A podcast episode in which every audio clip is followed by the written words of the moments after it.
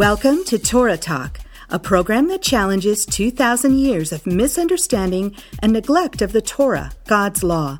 In this show, we will be threshing ideologies by examining these scriptures in their Hebraic contexts.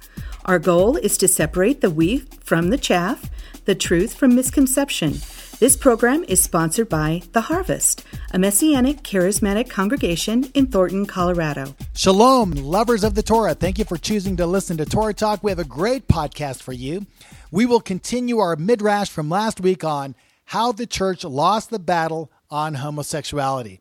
We had a great, great podcast last week and uh, uh, answered some pretty uh, interesting questions and talked about the whole issue of uh, sexual sin related to adultery, homosexuality, bestiality, and so forth, and how the nation has lost its path and the church is footing.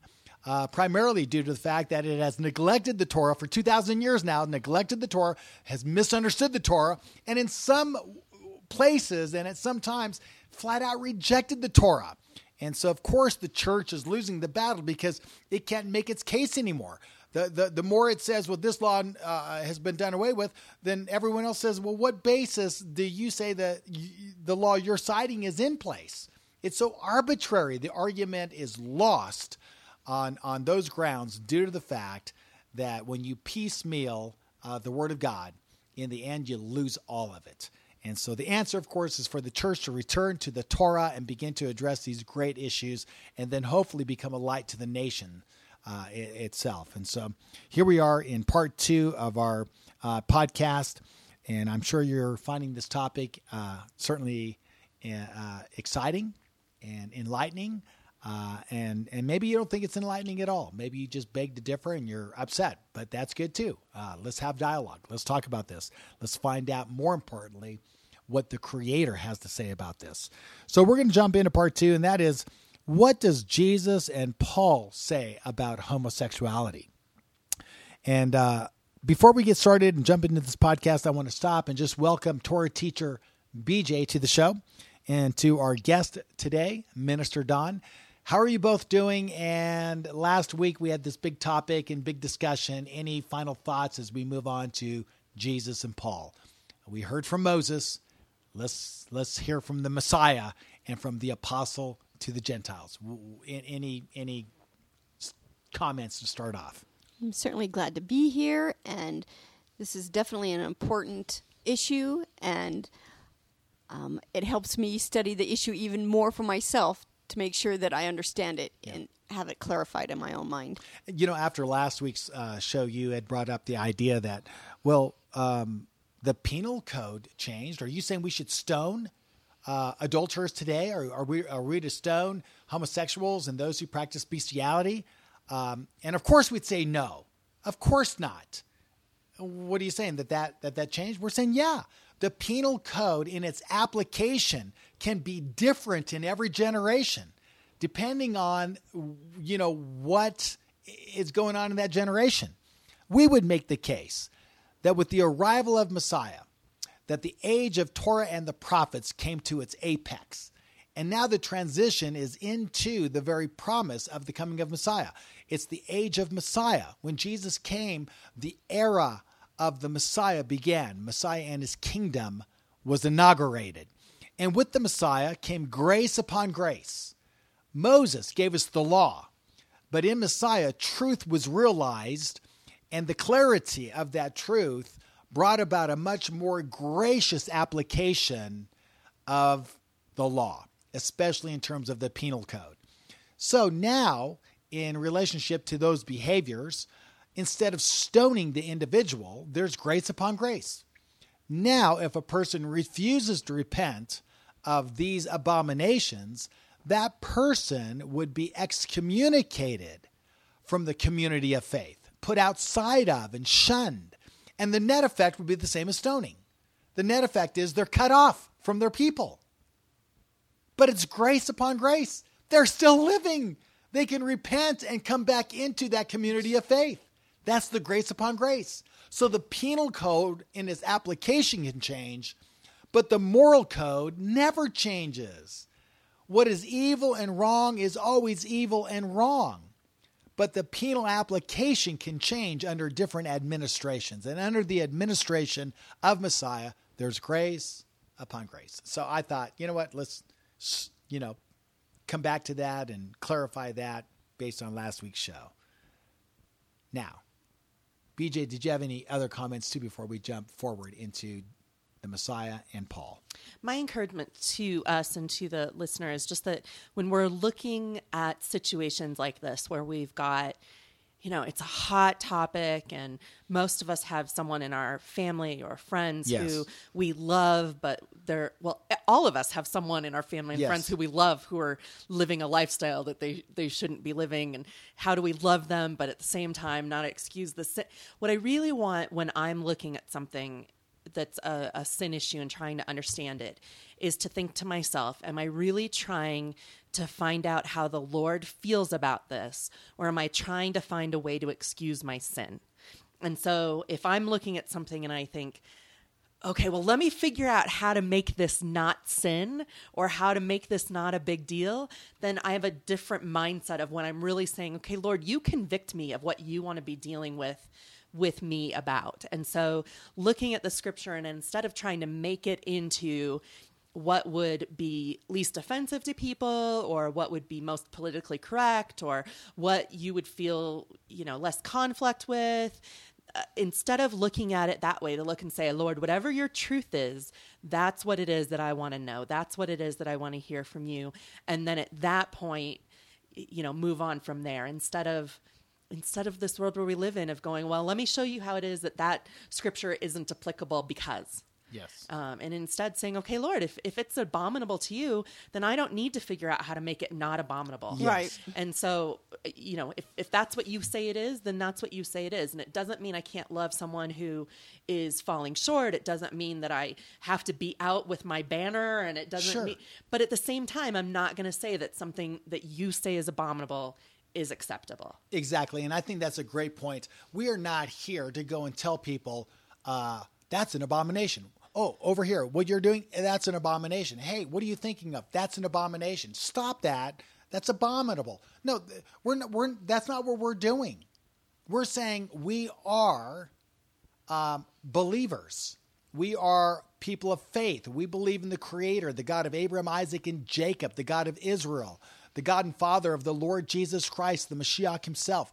We're saying, as that community of faith, we are governing ourselves we are telling the redeemed community these things are an abomination. We should not participate because the Lord, our Lord, our God, told us not to do that. Mm-hmm. Now, here's the deal I'm not going to go and try to force that on other people.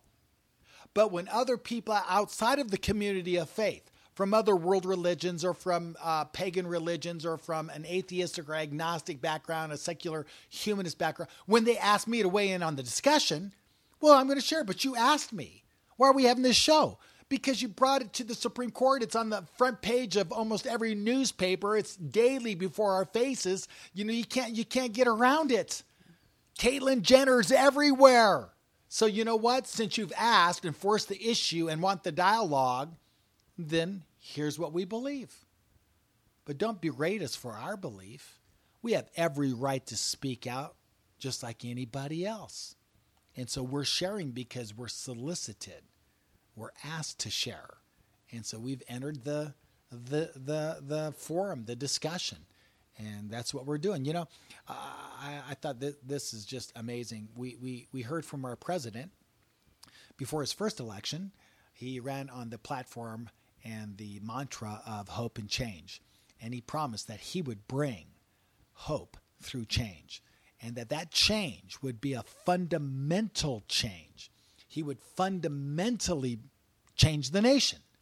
And I thought, what is he talking about? What is he really alluding to?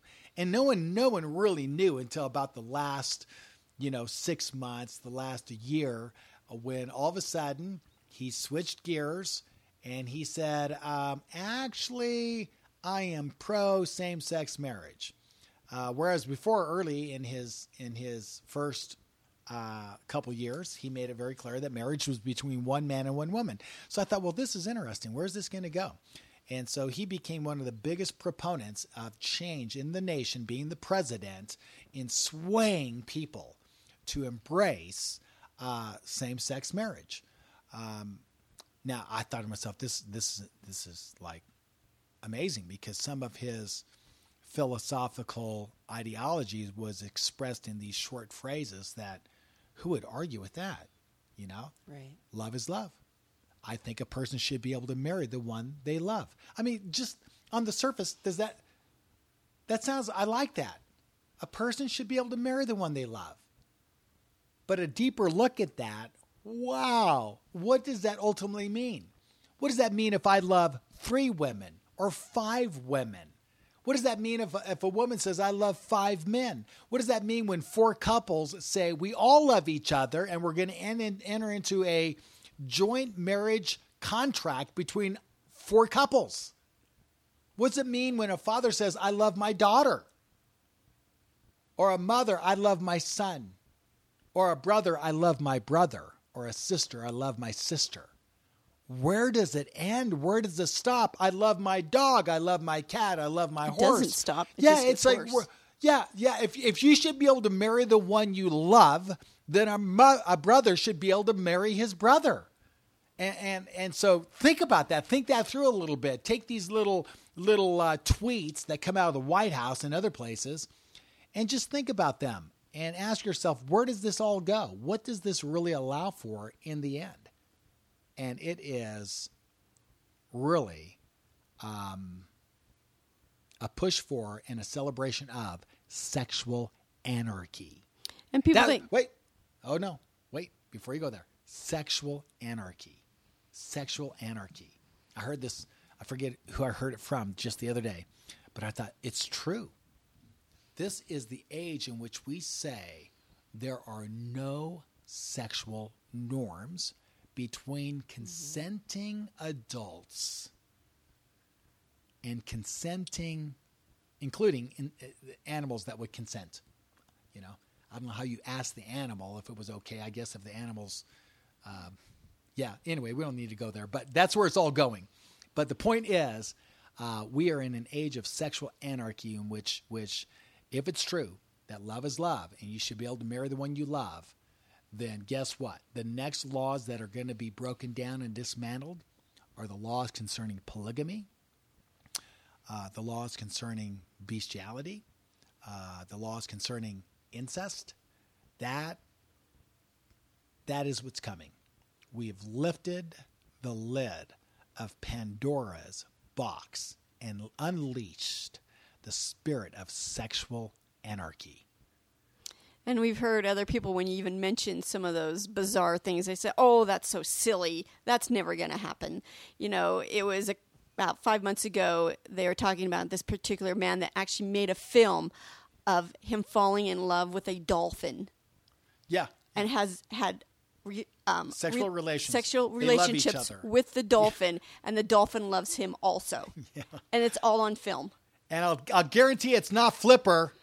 Okay, that was just crazy. Anyway, so uh, but yeah, you're right. It, it opens the door, and there is there are cases right now that are being uh, addressed in different nations related to um, incest and legitimizing it, and and and those that want to marry a brother or sister having the legal right to do that.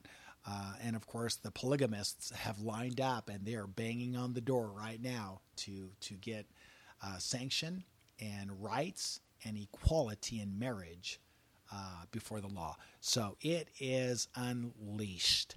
And uh, and again, our topic is uh, what happened to the church in this debate. And and my premise is the church lost the battle quite a long time ago for the reasons already stated in the previous podcast. But let's jump uh, into this because we believe that if we embrace not just the New Testament, but the Old Testament too, if we look at the Word of God as a whole and embrace it as a whole, that's the answer to not only coming back and being reformed, but also safeguarding our blessing and happiness in life as we return to the ways of God. So here's the argument, of course. Uh, people have made the point that Jesus hasn't said anything um, about homosexuality. He doesn't address it. he doesn't say anything bad about it. And when you think about it, Jesus is primarily silent on that issue. we have a few passages where he talks about marriage and he establishes marriage between one man and one woman, but he doesn't say anything about homosexuality.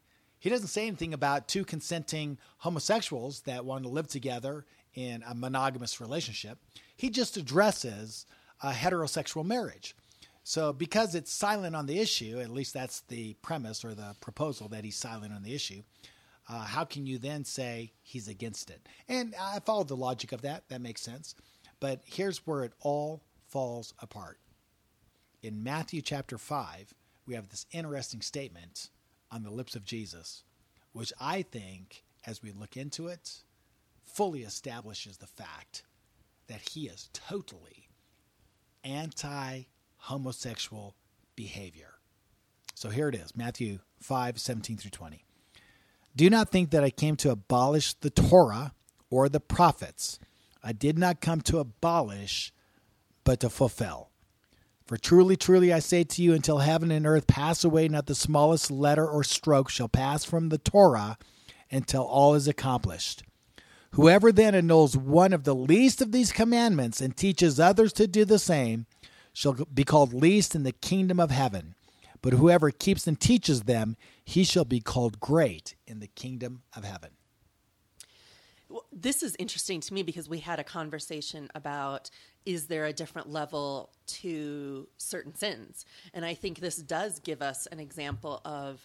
Uh, my understanding is that Yeshua sees that there are least commandments. And so there are commandments that he sees as weightier than the others. And so when he says, uh, one who one who annuls even the least of the commandments. Well, that in my left brain mind said that there are some commandments that are um, weightier than others. And I think a good example of that is when we say, so what was the repercussion of that?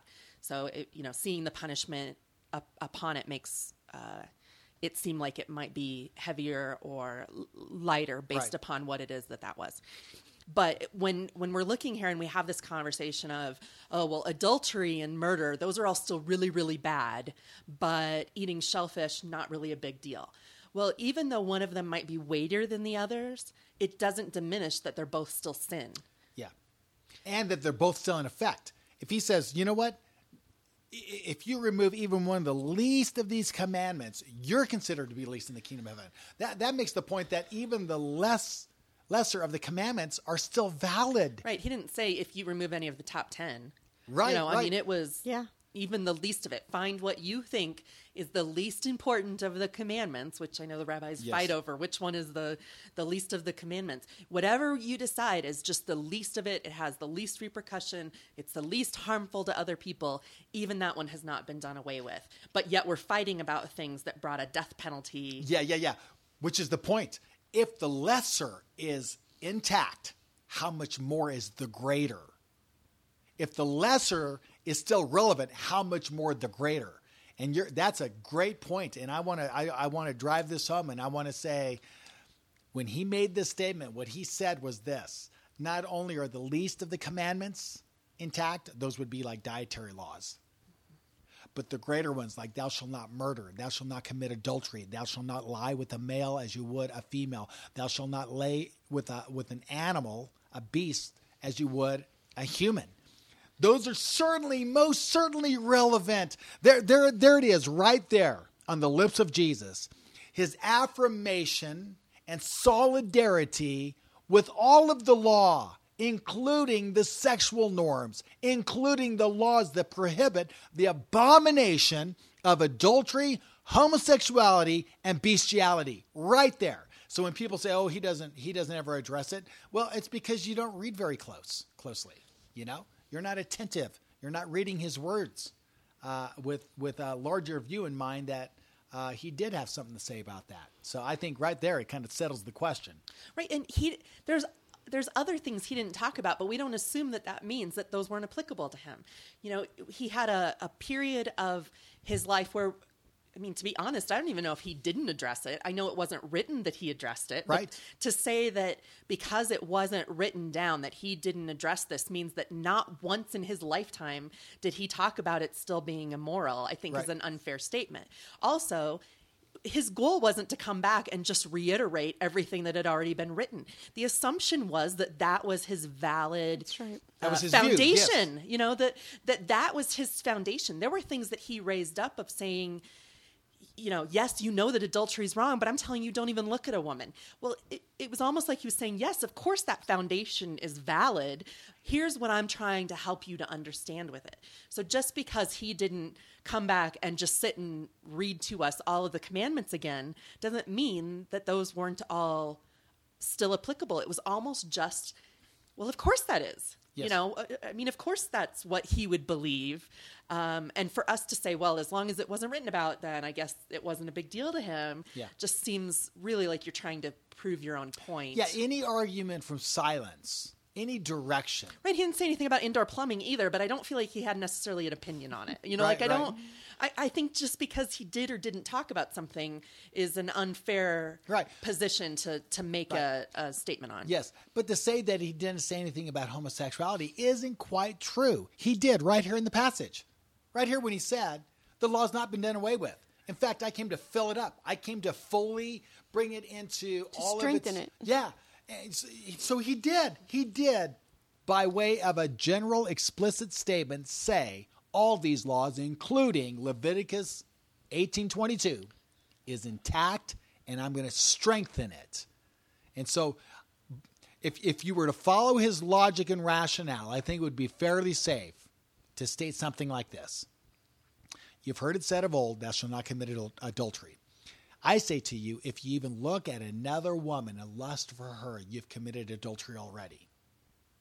And I think you go, you could go on to say, um, you've heard it said of old, a male shall not lie with a male as he as he does with a female. It is an abomination. I say to you, if a male even looks at an, at another male like he would and desire him as he would a female, he has committed homosexuality in his heart already. It, it would run in Right. that type of logic and rationale. He's not doing away, he's strengthening. And so this whole deal of Jesus didn't really say anything about homosexuality is just a decrepit uh, uh, uh, falsehood Right. in every way. Well, and I think the biggest, I think one of the biggest uh, helpers of this movement of uh, it no longer being applicable has been the church. We have been the worst examples of yes. this. Yeah. Oh, yes. absolutely. Because if if the world tells us that something is it, something that's immoral is okay, that in my head makes sense. I'm not saying they're right, but it makes sense to me that people without God are going to behave in a manner that does not represent God. That that makes sense Yes. in my head. It so saddens me that our witness as a church on the whole has been this commandment's been done away with, and this commandment's been done away with, and this we have been Yes. the greatest testimony and the greatest uh, encouragement to the homosexual movement of of making it seem like it's I okay. would, I would go Yeah. as far as to say that maybe we've been the forerunner. Maybe, maybe that part of the church that views the Torah as being irrelevant and done away with has been the very forerunner of the homosexual activists' agenda and victory in our nation. And that is a sad, sad legacy for that part of the church. Now, there is a part of the church that says, no, the Torah has not been done away with. It's a very small part of the church. It's primarily found in, in, in groups like the Messianic Jewish movement, for instance. Um, and, and that is, I think, the hope of the church is this clarion call among the prophetic voices that are saying to the church, yes, we're saved by grace through faith and faith alone in the Son of the living God. But that faith that saves is never alone. Uh, the God who justifies also sanctifies, and the work of the Spirit is a work of sanctification. We are called to live in accordance with the law, in harmony with the law. That's why it was written on our hearts. It's written on the hearts of the of, of the of the of the believer, the born again believer, in order to walk in it. And and that's going to be the hope of the church finding her footing again and then becoming a light to the nation. Right now, she's not a light. She's very confusing, and she has now uh, kind of jumped ship and is is is jumping into uh, this whole politically correct philosophy of love is love, and you should be able to marry the one you love. There's nothing wrong with two human beings of the same sex loving each other and marrying each other. Um, that's where the church has been going for the last 15, 20 years, and and uh, that's why she's lost the battle on this. Now, the battle isn't over, of course, because ultimately you cannot overthrow the kingdom of God. You cannot overthrow the king. You can't overthrow his son. You can't overthrow his people, Israel, and you cannot overthrow his law. He's the king of heaven and earth. So, for those who identify with the king and the kingdom of God and the people of God and embrace the Torah as a way of life, uh, we've already won, and the victory is already ours. And people now just want to, uh, people now just have to decide um, what what group did they want to be a part of? What what two humanities do they want to identify with? A fallen humanity that is narcissistic, or a newly created humanity who's being redeemed and is returning to a way of life that is actually serving uh, the interests of humans everywhere. That's the choice. Another one of the things that you hit on that I think we've really done a disservice to is the concept of grace. So I'm I'm super pro grace and I'm very grateful for grace, but we've taken it to be where God is gracious and, lo- and loving and kind, and then we've taken that to not just a place of forgiveness but a place of and so now it's okay for you to stay that way. And so we've really done a disservice by teaching grace that didn't have you have grace for your forgiveness but don't be deceived that god ex- you don't get to you, what you get grace and then you just keep living the same lifestyle that you've always been living? What kind of grace is that? You know that that's not grace. And so to say God is good and loving and gracious, but he he absolutely has expectations for what it is that we look like. And if we say if we if we have a teaching of grace without the holiness that relates Yeah. to that, then I think we've we've again not just not been good at it. We've actually been really good for the enemy to use that and Yes. say, "Well, God is a God of grace, so go and live your life in whatever way it is that you see." It's been used against us because we haven't we haven't given a clear picture of what it is that that grace includes. That grace has to be matched with a holy God. Yes. It's not grace to still live in your debauchery and still live in your Right. immorality. It's grace to take you out of that. That's, right. God's grace. Yeah, it's not saved- God's grace to leave us Yeah, in there. he saved us in Egypt in order to bring us out. There's a grace for justification, but there's also a grace given for sanctification. Well, and I feel like we're a people who were living in Egypt. We say that God has saved us, and we're still building more bricks with less straw, and we're calling it grace. Yes. And you're not crossing over into that freedom. And we're, you know, and we're we, saying we're we we're- look ridiculous. Yeah, that's right, and we're saying we're happy about staying in Egypt. We're Yeah, saying, "Hey, I'm gay. I'm happy in Egypt." When, when in reality, we're not happy in Egypt. No. We're miserable. We're not at peace. This is not a lifestyle that that brings blessing and satisfaction and, and, and meaning. It's it's not true. You you can listen to all of the uh, growing number of former gay people who have found the grace of God, the forgiveness of, of God, the redemption, the restoration. And and they I've not heard any gay people qualify or former gay people qualifying that lifestyle as it was really great, but I finally gave it up and came to Christ. Well, even transgender, you know, I heard a lady that gave her testimony of, you know, she was a woman, she changed to a man, she got born again, she saw in the scripture that it was wrong, and she changed back into a woman. Yeah, yeah. Well, and what's wrong with that? Because if you can change gender, why can't you change gender? Oh, Yeah. you can only change it one time, and then if you change your mind, you can't go back. Come on, you know what? It's fluid, and you can you can shape and be shaped in in a lot of ways in terms of your sexual orientation. Uh, it's it's somewhat fluid, which gives hope for everyone that has fallen into the deception and seduction of sexual perversion that there's a way out. Absolutely, absolutely. So and it is seducing. It is. That's a great word for it because Yeah. there is that seduction of just, you know, when you start to play with just a little bit of fire.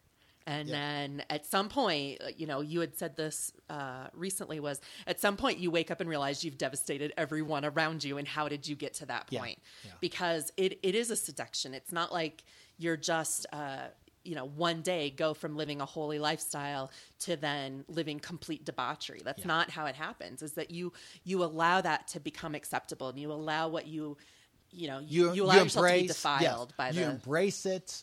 You accept it. You believe, and and and you be you become that. Absolutely, it's a process. Um, so, um, you know, I think that. Um, well, let me let me close with this. Um, God God made it clear that because of the widespread sexual immorality among His people, not not just homosexuality, but adultery, which was its predecessor, and then bestiality, which was uh, uh, a stronger perversion.